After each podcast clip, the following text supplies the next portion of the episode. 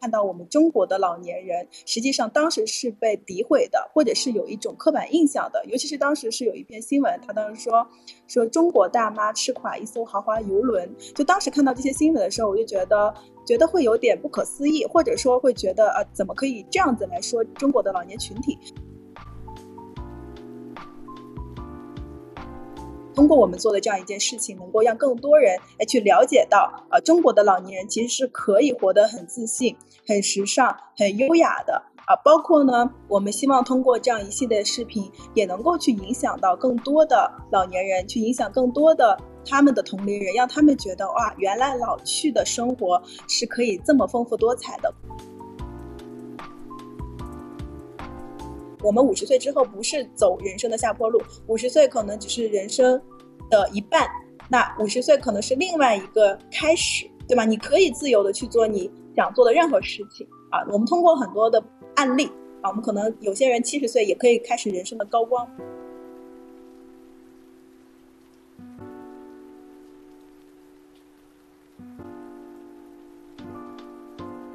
先跟大家说一下啊，今天这一场嘉宾蛮与众不同的。我认识他的话，应该有2年的时间了。我们第一次见面的话，应该是在21年的乌镇，对不对？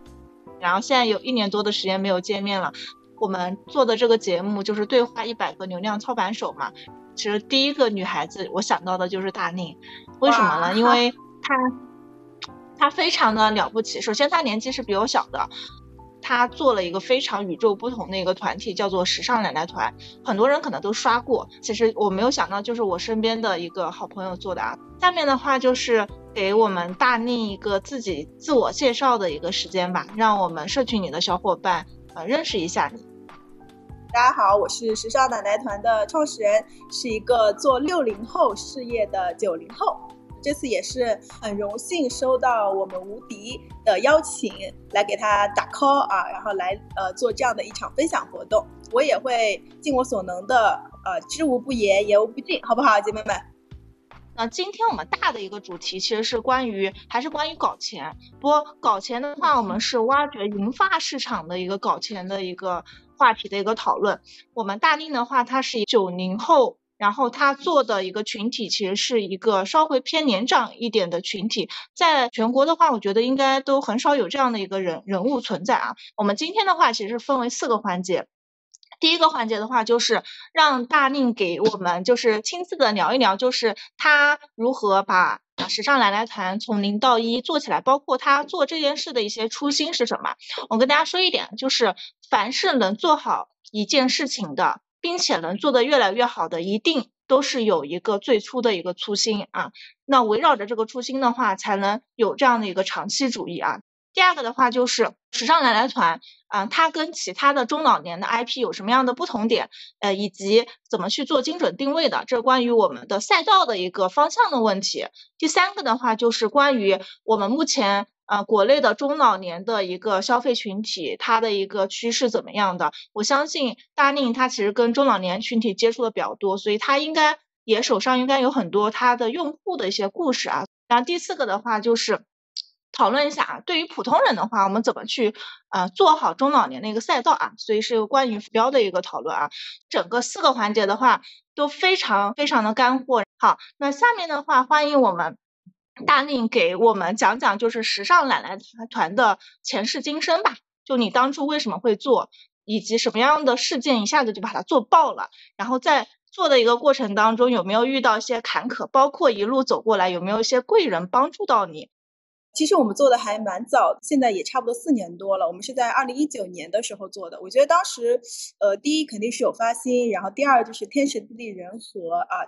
都有一些布局。我们选择去做短视频这件事情，肯定也是看到了趋势嘛。那为什么会选择中老年这个赛道呢？其实最早的发心是这样子，就我自己个人会比较爱好旅行，所以呢，我可能在很早的时候，包括上大学的时候，我就会经常去国外啊去。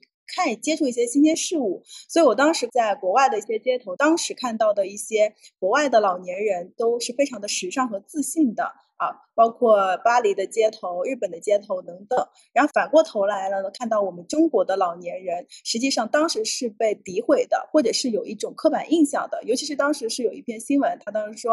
说中国大妈吃垮一艘豪华游轮。就当时看到这些新闻的时候，我就觉得会有点不可思议，或者说会觉得怎么可以这样子来说中国的老年群体。所以这件事情上其实是在我心理上算是埋下了一个种子，只是说那个时候你觉得很无力，你可能想做点什么，但是你也不知道怎么做。所以这件事在我心里埋下了一个种子之后呢，然后到了19年的时候，短视频的崛起。所以我觉得当时其实各个赛道已经非常卷了。那其实我的座右铭或者是我做事的风格呢，就是我肯定是当别人入局的时候我已经就撤出了啊。我的做事风格是这样的，就是走别人没有走过的路。所以我当时在想，其实每个赛道都非常的拥挤，无论是美妆、动漫等等啊，都已经，我记得当时光 MCN 公司都已经有3000多家了。所以我就在想，是不是要做一点就是没有人去做的、别人没做的事情呢？所以我当时我就开始给人群去做划分。比如说，那我们看，如果说人群的话，我们会分为小朋友、年轻人、中年人、老年人，对吧？那我们就会发现年轻人这个帅哥美女等等，就是已经是非常多了。哎，我们突然就发现好像老年人是没有人去关注他们的，就可能在整个的互联网生态上他们是被忽视的一群人。我觉得在生活中他们好像也是如此啊，就是经常可能被人忽视、被人遗忘啊，所以他们可能会觉得很落寞。所以我当时就说，哎，那没有人关注老年人，我们可不可以去做这样的事情？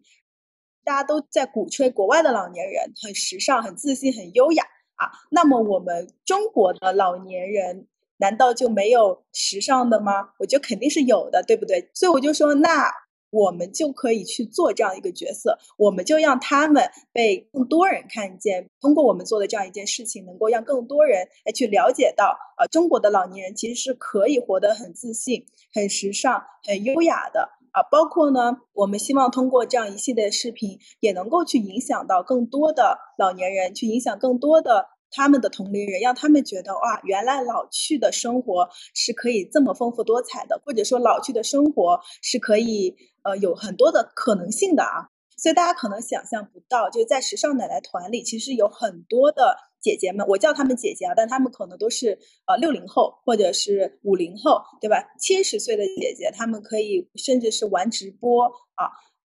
短视频，其实玩的比我们年轻人还溜。就是在时尚奶奶团，我们提倡的就是用时尚重新定义年龄，时尚是与年龄无关的，就是去与年龄和解，年龄它就只是个数字。所以呢，就是因为这样的一个初衷，加上当时的这样的一个天时地利人和，然后我们就一直坚持到了现在。我当时有一个理论啊，也是一个大咖说的，就是每个人都可以在15秒内出名。所以呢，我当时就觉得说我们要做一个什么样的15秒的视频，能够让快速的让我们的视频火爆起来，对吧？我呢，在做时尚奶奶团之前，我是做了一家公关公司，那么我的优势就是做营销啊，我也给很多的500强的品牌呀、大公司啊做很多的这个年框啊、策划啊等等。所以我当时就在想，我可不可以通过一个营销事件迅速的把时尚奶奶团给它推出来呢？包括其实今天给到你们也是一些启发吧，就是如果你的 IP 对象，你现在所做的事情足够的有稀缺性，足够的有价值，你就可以通过一个营销事件快速的全网炒红包括我们今天看到的这个短视频，我们可能一个直播事件可能就席卷全网，就在这个时代任何事情都有可能。我当时就在想群体效应。你看我们中国，我们经常会有一些团体明星，对不对？比如说我们会有这个男团、女团，我不知道你们现在关注什么团啊？比如说我们那个时候可能关注的是那个五月天，SHE 包括现在可能大家会看那个叫什么乐华这种男团 NS48 等等。所以我们就会发现团体的这种视觉的震慑性远远超过个人，对吗？所以我在想，如果我要拍一个时尚的老年人，我不如去拍一群时尚的老年人。我再举个例子啊，我再给大家举个例子，比如说今天是一个一个95分的美女和四个70分的美女站在你的面前，你觉得哪个给你带来的视觉冲击力更大？一个95分的美女和四个70分的美女站在你的面前，你觉得哪个冲击力更大？来，我们可以想一想啊，其实一定是对一群人的对你的冲击力是很大的，对吗？你甚至可能不会去关心他们真的长得有足够好看，但是可能就是哇，又觉得身材、气质、相貌等等，一定会马上震慑你的。所以我当时就运用了这样的一个理念。最初的时候我就策划了大概4位到5位，我就找到了在中国4位到5位时尚的老年人，找到他们说啊，我说我们要来给你们拍一组视频。然后再加上呢，就是我觉得时尚奶奶团的视频从一开始到现在，我觉得我们是要做有价值的正能量的视频，这也是我们可能跟其他的很多的泛娱乐类的视频、泛娱乐类的账号不一样的点啊。我觉得时尚奶奶团它还是有一些意义的，所以呢我们就觉得一定要结合什么，要结合中国文化啊，一定要结合正能量，这也是当时就是我们在做东西的时候，我们在做内容的时候，一定要去看政策导向，对吧？我告诉你们，我现在我会关注这个新闻联播啊，我会经常会看，我一定会关注这个政策是什么，非常重要。你就是要借势嘛，对吧？所以当时的政策是什么呢？包括到现在大家一定知道，政策就是我们要推崇中国文化，对吧？我们要讲国风，对吧？就以这个文化自信，对不对？所以我当时就在想，我们就有一个公式出来了啊。首先是一群时尚的老年人，然后加上中国文化，好，内容有了，人也有了。那现在问题来了，场景是什么，对吧？场景非常重要，就是你在哪里拍很重要啊。我记得当时最早的时候，因为我们其实在做给品牌服务的时候，其实我的团队可能很多的团队导演啊，他们是拍那种特别高逼格的广告的，其实我们单条可能一条视频我们可能接过300万的单子啊，就给那个光大银行拍的。我的团队当时第一反应是什么？他第一反应是这么时尚的老年人，我们又是拍这么高端的中国文化的东西，我们就应该找一个特别高逼格的场景，对不对？会不会这样子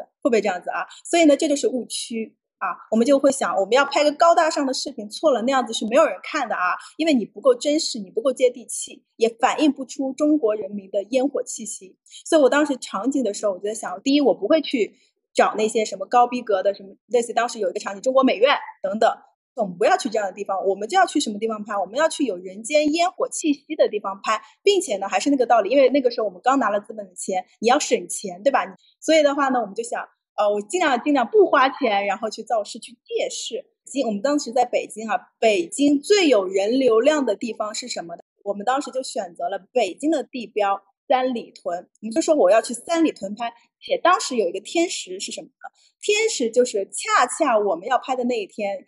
恰恰我选择的那一天，就是我记得当时是一个品牌，大家知道三里屯有一个很大的建筑，就是那个优衣库。当时呢就是刚好是优衣库的一个跟一个设计师的联名款的发布日，那你知道北京的时尚人士也是非常疯狂的啊，所以在那个产品的发布的时候，我记得那天我们应该是7、8点的时候就到拍摄地，然后从优衣库的门口到对面已经排队排满了人，对，中国人就是这么疯狂，这么热爱啊！所以当时呢，就是天然的为我们聚集了非常多时尚的人士，那这些都是对我们来说都是免费的流量，对不对？包括当时还是可以去，当时还是有那个叫什么街头摄影师，现在可能没有了啊。当时是有很多街拍摄影师，大家记不记得？街拍摄影师是会聚集在每个城市的地标点，上海也有啊，成都也有，专门去拍在三里屯的那些时尚的人啊。所以我们当时有好几波人免费的帮我们去造势、造流量啊。我们现在叫什么叫水军，对不对？以前都是要花钱的，但是我们通过这些天时地利，我们就不花钱了。你想，一群时尚的、气质很好的奶奶们啊，然后又穿着中国文化的衣服，站在三里屯又这么时尚的街头的时候，你都可想而知，一定会造成拥堵，对不对？所以当时姐姐们一站在那里的时候，就哇一下子就水泄不通了。然后我当时看到了这样一个场面，就是你知道，就是一旦围成拥堵的时候，保安大哥是一定会来疏散的，对不对？所以保安大哥来疏散的时候，他当时做了这样一个动作，我就知道这个事情一定会火了，就是保安阻止的事情一定会火。其实我们会看到早些年三里屯也出现过一个什么斯巴达勇士的事件，也是保安阻止你，他火了，对吗？所以当时保安来阻止的时候，他掏起手机，然后呢一边阻止大家散开，说哎呀赶紧别拍了，现在已经那个造成拥堵了，然后一边拿起手机咔拍了一张。所以我当时看到这个场面的时候，我就知道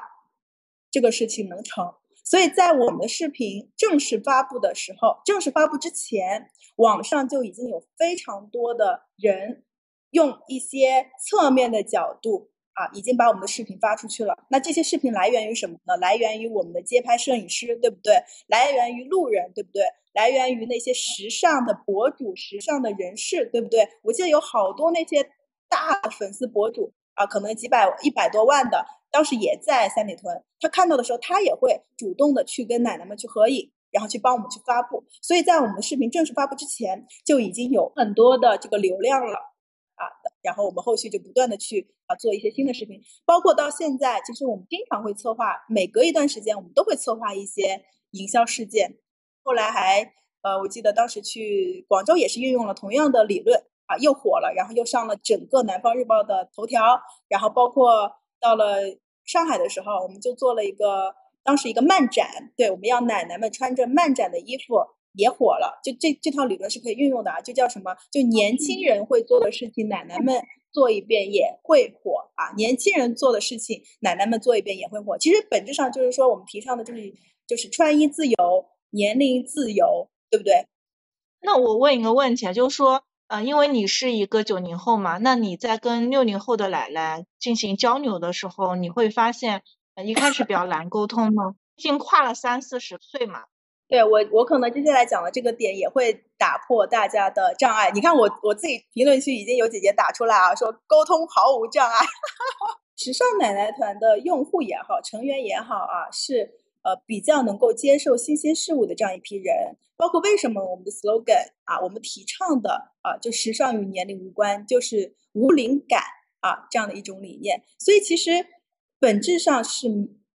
没有什么不同的，只是说可能大家的生长环境不一样。比如说每个人在20岁、30岁，大家的成长环境不一样。拿我们自己来说啊，其实我们自己年龄也在增长，我今年也刚好30岁啊。那我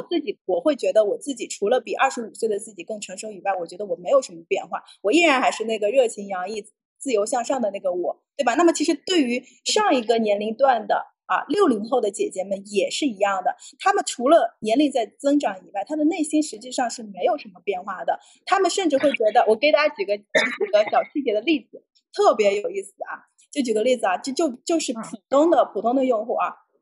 比如说有一些姐姐她加了我啊，或者加了我们的那个客服，加了我们的那个服务官，然后问她多少岁啊，她会说啊，你猜猜我多大啊，就很可爱，你猜我多大？然后其实实际上是60多岁，她说。哎呀，他说我今年才60岁，我还小呢。就他们会这样子去表达自己，他们会非常抗拒别人叫他老年人。所以在时尚奶奶团里，第一，我们不会称呼他们为奶奶；第二，我们不会称呼他们为老年人，我叫他们姐姐，甚至我会直接叫他们名字啊。然后第二个呢，就是说他不觉得自己已经老了，他们会觉得我们正年轻啊，只是说大家的生理状态发生了一些变化，但内心其实永远还是那个。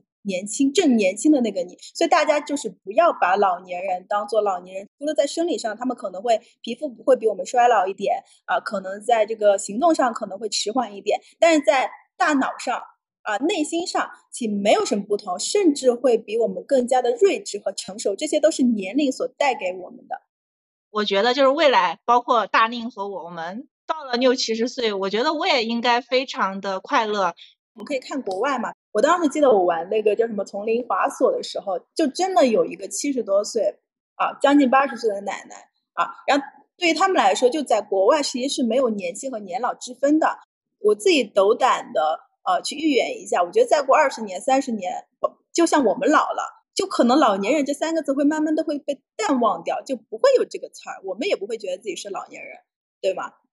啊，你看我们有姐姐说我们是中年少女，那他们都说自己是少女。对对对，我很喜欢这种感觉啊！时尚奶奶团虽然是奶奶的一个称号，但是其实就是一个少女团体的感觉。但是我在想一个问题，就是很多奶奶她可能最初进入到就是时尚奶奶团当中，跟她现在的一个状态有没有一些区别和对比啊？就是当你把 P 给推出去之后，那这群奶奶她们本身有的生活心态，包括她们的精神有没有区别啊？我觉得其实加入时尚奶奶团之后，她们会变得更加的年轻啊，打个双引号的更加的年轻啊，因为其实有一个大佬他说过这样一句话啊，就是说一个人停止学习的时候才是变老的开始。加入时尚奶奶团之后，你看啊，你想70岁的时候还可以玩转直播，还可以做直播带货，甚至还可以去拍平面广告啊，去接商演等等，所以他们会觉得哇，他会觉得实现了自我价值啊，这些都是他可能在加入时尚奶奶团之前他没有触碰到的。虽然他们也依然非常的精致，非常的精神，非常的时尚，但是加入时尚奶奶团之后不一样的一个点就是他们接触了很多新的互联网的东西，并且他们并不排斥啊。包括我们现在有一位79岁的奶奶，她都是玩 AI 玩得很溜的，对吧？我们也会看到很多的这个什么玩编程的奶奶啊等等，就是他们对这个世界永远保持好奇心啊，始终的去学习，不停止进步。举个例子吧，比如说我们自己也会去开一些直播课嘛，就在我们自己的会员体系里啊。那我们有一些60后的姐姐啊，从刚开始她可能会觉得跟自己的那个孙女儿小孙子可能7-8岁，她可能会有一些代沟，对吧？毕竟就是跨了几个代。但是呢，她后来开始学直播之后，开始做直播，虽然可能就是自己玩一玩，也就是陶冶一下情操，但是呢，就是她跟她这个小孙子的关系就变得非常的近，并且他的孙子会以他为荣，会觉得说我奶奶特别的厉害，我奶奶还会做直播啊，我奶奶还会就是拍短视频，变成一个让晚辈非常骄傲的一件事情的时候，那个反过来说，其实姐姐们她的心里也会觉得特别的满足，因为这个社会对于这个群体的刻板印象就是我们会遗忘他们，我们会忽视他们，对吧？我们甚至不待见他们，我们会觉得他们没有用了，甚至他们自己都会觉得自己没有用了。那么我觉得通过时尚奶奶的影响，就是我们首先启发我们50岁之后不是走人生的下坡路，50岁可能只是人生的一半，那50岁可能是另外一个开始，对吧？你可以自由的去做你想做的任何事情啊。我们通过很多的案例啊，我们可能有些人70岁也可以开始人生的高光，包括梅耶马斯克他不是也出了一本书啊，人生有我，他也是70岁从头发变白开始去做了模特。我们其实塑造的就是说你人生是有很多种可能性，不要让年龄定义了你自己，你要自己去定义自己。我的感觉就是大宁的奶奶团其实有的时候比我们年轻人都年轻。我前两天看大宁的朋友圈，你们在做那个奥宁时代的晚会还是活动啊，然后看到整个的场所就非常的公主啊，就我们正常的年轻人的聚会可能都没有你们奶奶组织的聚会这么公主系列，所以我觉得奶奶还是蛮年轻的一个群体。其实我也看过一些类似的一些 IP 的一个群体嘛，然后在想就是你在做时尚奶奶团的这个群体和其他竞品比起来的话，有哪些差异化的一些定位，然后你怎么去找到你自己做的这个时尚奶奶团的 IP 独特的一个价值，就是你怎么去打这样的一个差异化的一个玩法。刚刚吴迪说到我们不是前两天在杭州的超级粉色城堡举办了一场奥林时代的活动嘛，在那场活动中我们还有6位姐姐是穿了那个公主服然后上台走秀。我记得当时有一个细节让我印象特别深刻，就是有一个新加入的姐姐在台下，她就说啊，她说你看，她说加入时尚奶奶团还有什么不可能啊？就说人生还有什么不可能？这把年纪都当公主了，而且我们年纪最大的那个公主，大家知道，年龄多大吗？那个公主姐姐她已经89岁了，89岁又穿了公主服。然后刚刚吴迪问我说，时尚奶奶团的这个 IP 的差异化跟其他账号有什么不一样？我觉得第一个呢，就是说大家可以看到，我们其实是有自己的价值观。有自己的理念的，我觉得价值观非常重要啊！就价值观决定你的 IP 的生命力能够走多远啊！因为其实我们大家会觉得说网红会昙花一现嘛，这确实是现实，对吧？我们会看到很多的账号，因为我们从19年到现在也差不多真的快5年了，4年多了，就真的大家就真的没有想到，就是到现在，包括上个月。我们还获得了央视给我们颁发的中国年度荣誉创作者。大家知道这可是中国最顶尖的媒体央媒啊，央视给我们颁发的，而且在我们这个赛道里只有10位，那时尚奶奶团成为了其中之一，我觉得非常的自豪啊。然后第二个就是说，时尚奶奶团在做什么？时尚奶奶团的内容在做中国的传统文化，对吧？我们是在输出中国的传统文化的，我们不是去拍那些就是可能哗众取宠的内容的，就那样的内容是没有生命力的，那样的内容是走不远的啊，那样的流量也是一些垃圾流量。我们可能拍一个哗众取宠的视频，或者是投机取巧的视频，我们快速获得了几百万的曝光，没有用啊，就是没有价值，对不对？所以我觉得很重要的一个点就是，无论你今天在做什么样领域的内容，我觉得你是要让你的内容有价值的啊，有价值，然后有生命力的，有长远的价值的，然后能够给这个社会做贡献。我觉得这个事情是非常重要的。对不对？然后包括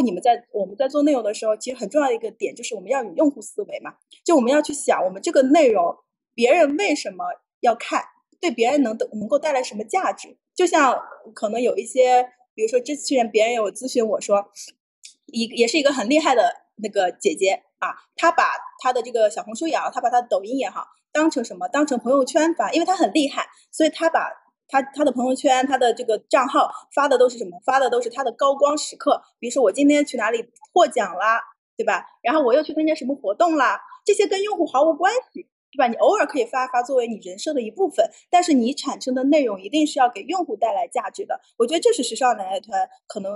能跟其他的账号会有一点差异化的一个点。我觉得我们的内容一定也是跟我提倡的有关系吧。我觉得我们的内容首先是一定要给用户带来一定的价值，或者说给这个社会带来价值。我觉得这样的视频才有长久的生命力，并且我们也通过这个时间证明验证了这样的一点，对不对？就是我们是不会去做那种可能就是哗众取宠啊投机取巧啊，就是只为流量的这样一些内容。然后呢，我们还有一个就是我们做的是时尚赛道，就我们是以时尚为切入口，就你今天也要锁定你的目标嘛，你先锁定你的客群，就你先想明白你要的是什么人群，你要做什么样的人群，你适合做什么样的人群，对不对？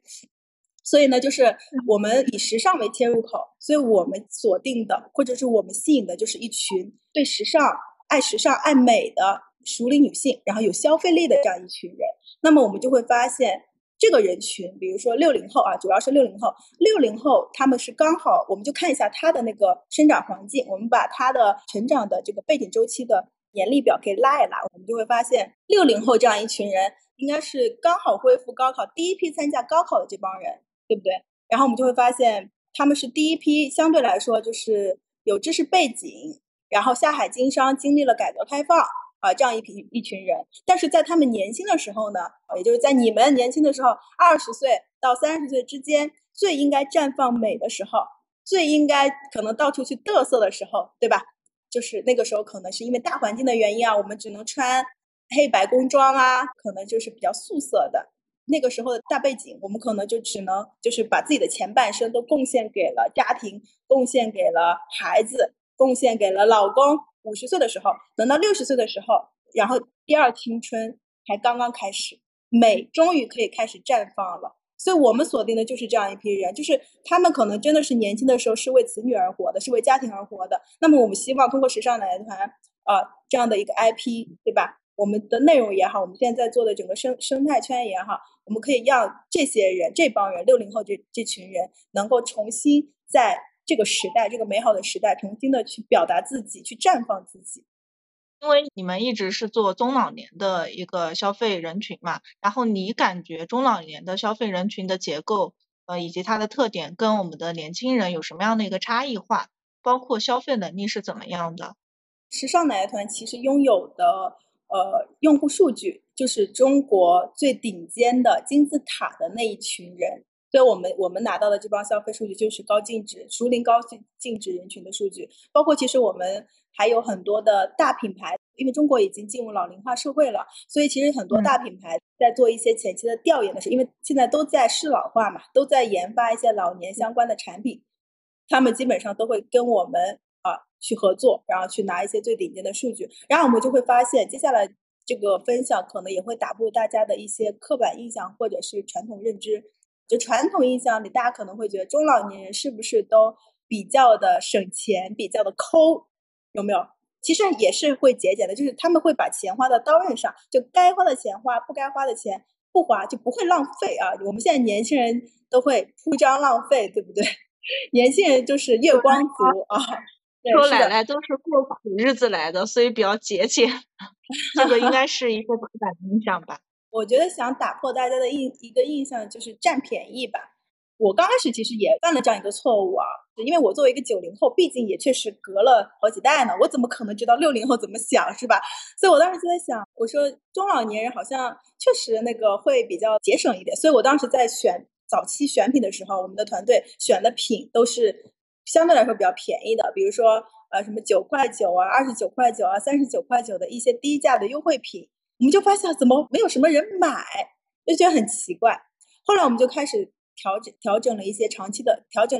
略，我们就发现这些产品它其实并不符合我们人群的生活品味、生活方式，对吧？我们需要一些比如说9.9的福利品，它其实不符合我们的生活方式的。我们节俭的时候，我们可能也会花，就是用几块钱的东西，但是呢我们也要用一些符合自己生活品质的东西。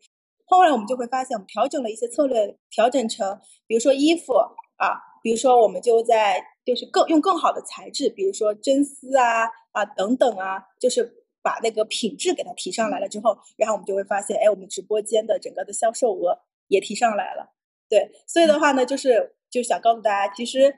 中老年人他们其实是不是那个爱占便宜的，他们只是说他们会有比较的去选择适合自己的产品，对吧？但它不是所有的产品都是会喜欢这个那个便宜的、爱占便宜的。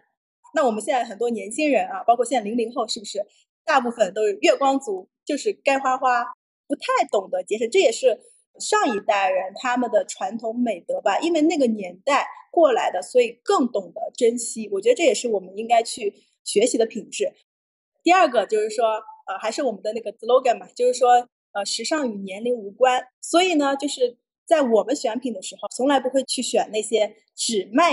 限定卖给老年人的产品。所以大家可能会包括很多品牌，他们会咨询我，因为他们在没有接触这个人群之前，他们在设计产品的时候，他们会设计那些，比如说衣服，他们可能会觉得老年人喜欢的衣服就是花花绿绿的衣服，或者他们觉得可能就是怎么样的黑白灰等等等等等等，这些都是错误的。所以有很多的品牌。精锐品牌在做，如果是这样子去做的话，基本上都是失败的啊！就是新一代的中老年人，包括现在70后已经进场了，时尚是与年龄无关的。我们是这句话可以总结成：把年轻人的东西卖给老年人，甚至会卖得更好。告诉大家一个数据，很有意思啊！在整个天猫里面，整个食品类目排在前3的，大家知道有个产品很有意思啊。最受50岁以上的人的欢迎的，竟然是螺蛳粉。我当时看到这个数据的时候，我也觉得很惊呆啊！大家知道剧本杀是很多年轻人喜欢的，我跟你说，上海的剧本杀、密室逃脱已经被50岁的姐姐们霸占了啊！去年年底，我们有一群上海的姐姐去玩那个《甄嬛传》，还上了新闻呢，不知道你们有没有看到过？就时代已经发生很大的变化了，所以大家千万不要对那个。中老年人有刻板印象。如果你现在还觉得你脑海中的中老年人是那种就传统的啊，可能衣衫褴褛的等等啊，如果是你这样想的，那你做的产品一定是错的。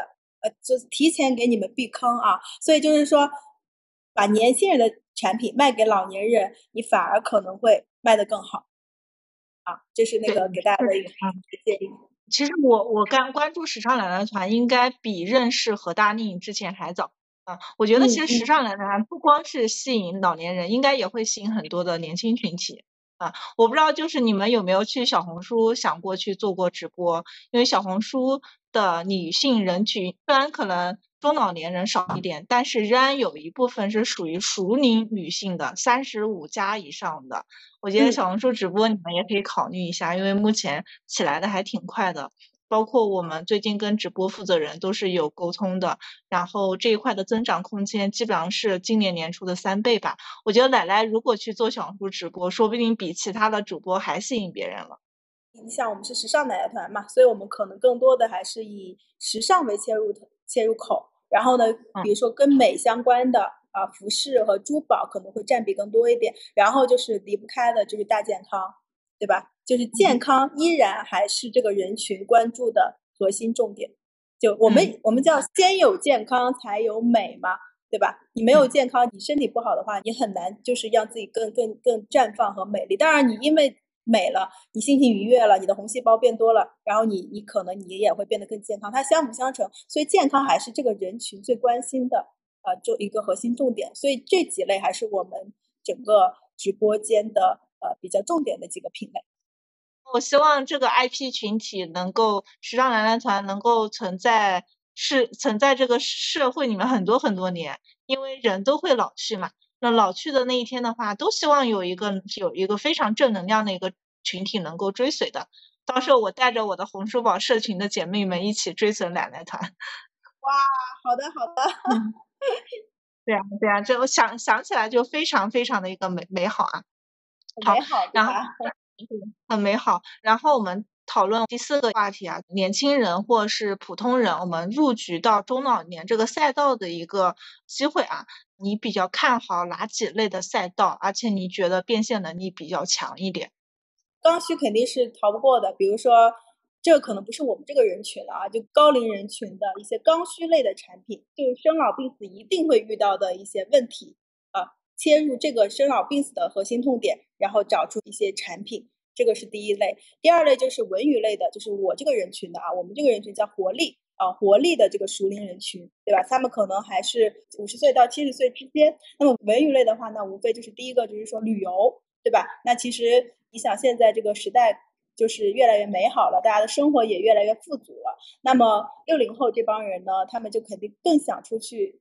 看世界，尤其是退休了之后，对吧？那就基本上都是满世界玩，尤其是现在这个口罩事件解开了，那整个增长的非常快啊，就中老年旅游市场增长的是非常快的。那旅游肯定是一个非常好的切入点，包括我们自己也在做一些中老年的游学。然后第二个就是教育类，其实这个行业已经有很多的，我刚刚说的这几个行业都已经有很大的公司做得非常好了，都是年入好几个亿的体量的，就已经有很多的头部公司做得非常好的，都是有头部案例的。然后我在想一个问题啊，就是其实现在做中老年团体的话，相对来说在抖音和视频号做的比较多一点。那你个人感觉的话，这2个平台里面哪个平台更好去入局？我不知道你有没有尝试过在抖音做过这些直播，因为我看到你经常是在做视频号嘛，所以我不知道你对于这2个平台的拥挤程度有没有一些看法。我也给大家分享一下啊，就是我们呢比较真诚啊，因为我们其实入局晚了，其实我们有很好的机会，这也是我自己错过的啊，可能那时候在北京啊，可能跟团队的基因有关系，所以我们当时其实在最火的时候我们没有做直播，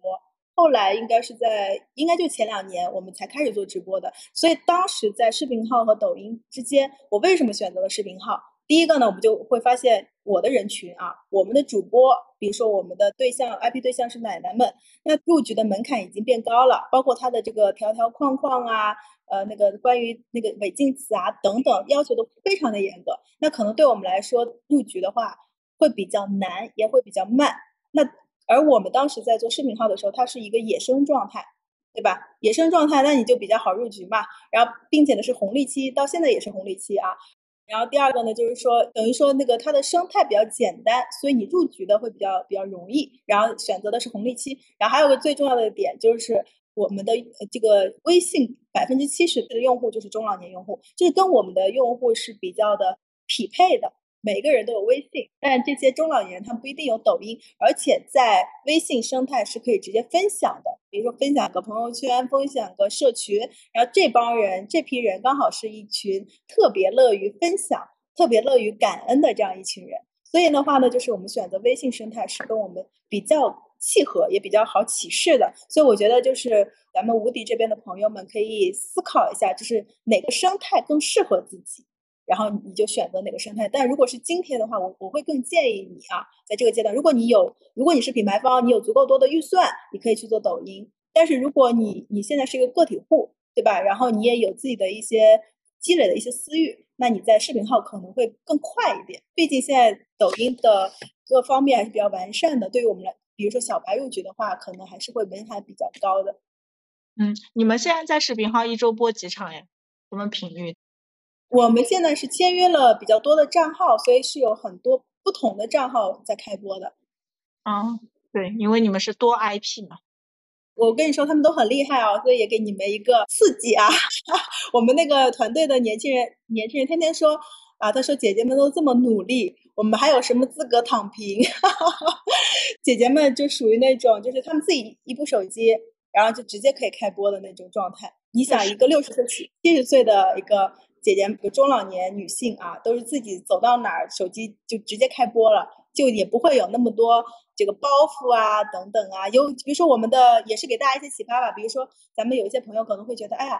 我这个现在状态不好，哎呀，我这个直播间都没有，我没有灯呀，我这个什么都没有，怎么播呀？就不要有这么多包袱，你先开播。再说就是保持你最真实的状态，不要去过于去美化自己，你最真实的状态就很好，就先完成再完美。对，先完成再完美，这句话特别好，先播起来，然后你注册个视频号嘛，都可以选品的，先把这个链接挂起来，然后去播起来就可以了。然后其实我们今天分享基本上快结束，然后最后的话，我还是想听大宁给我们分享一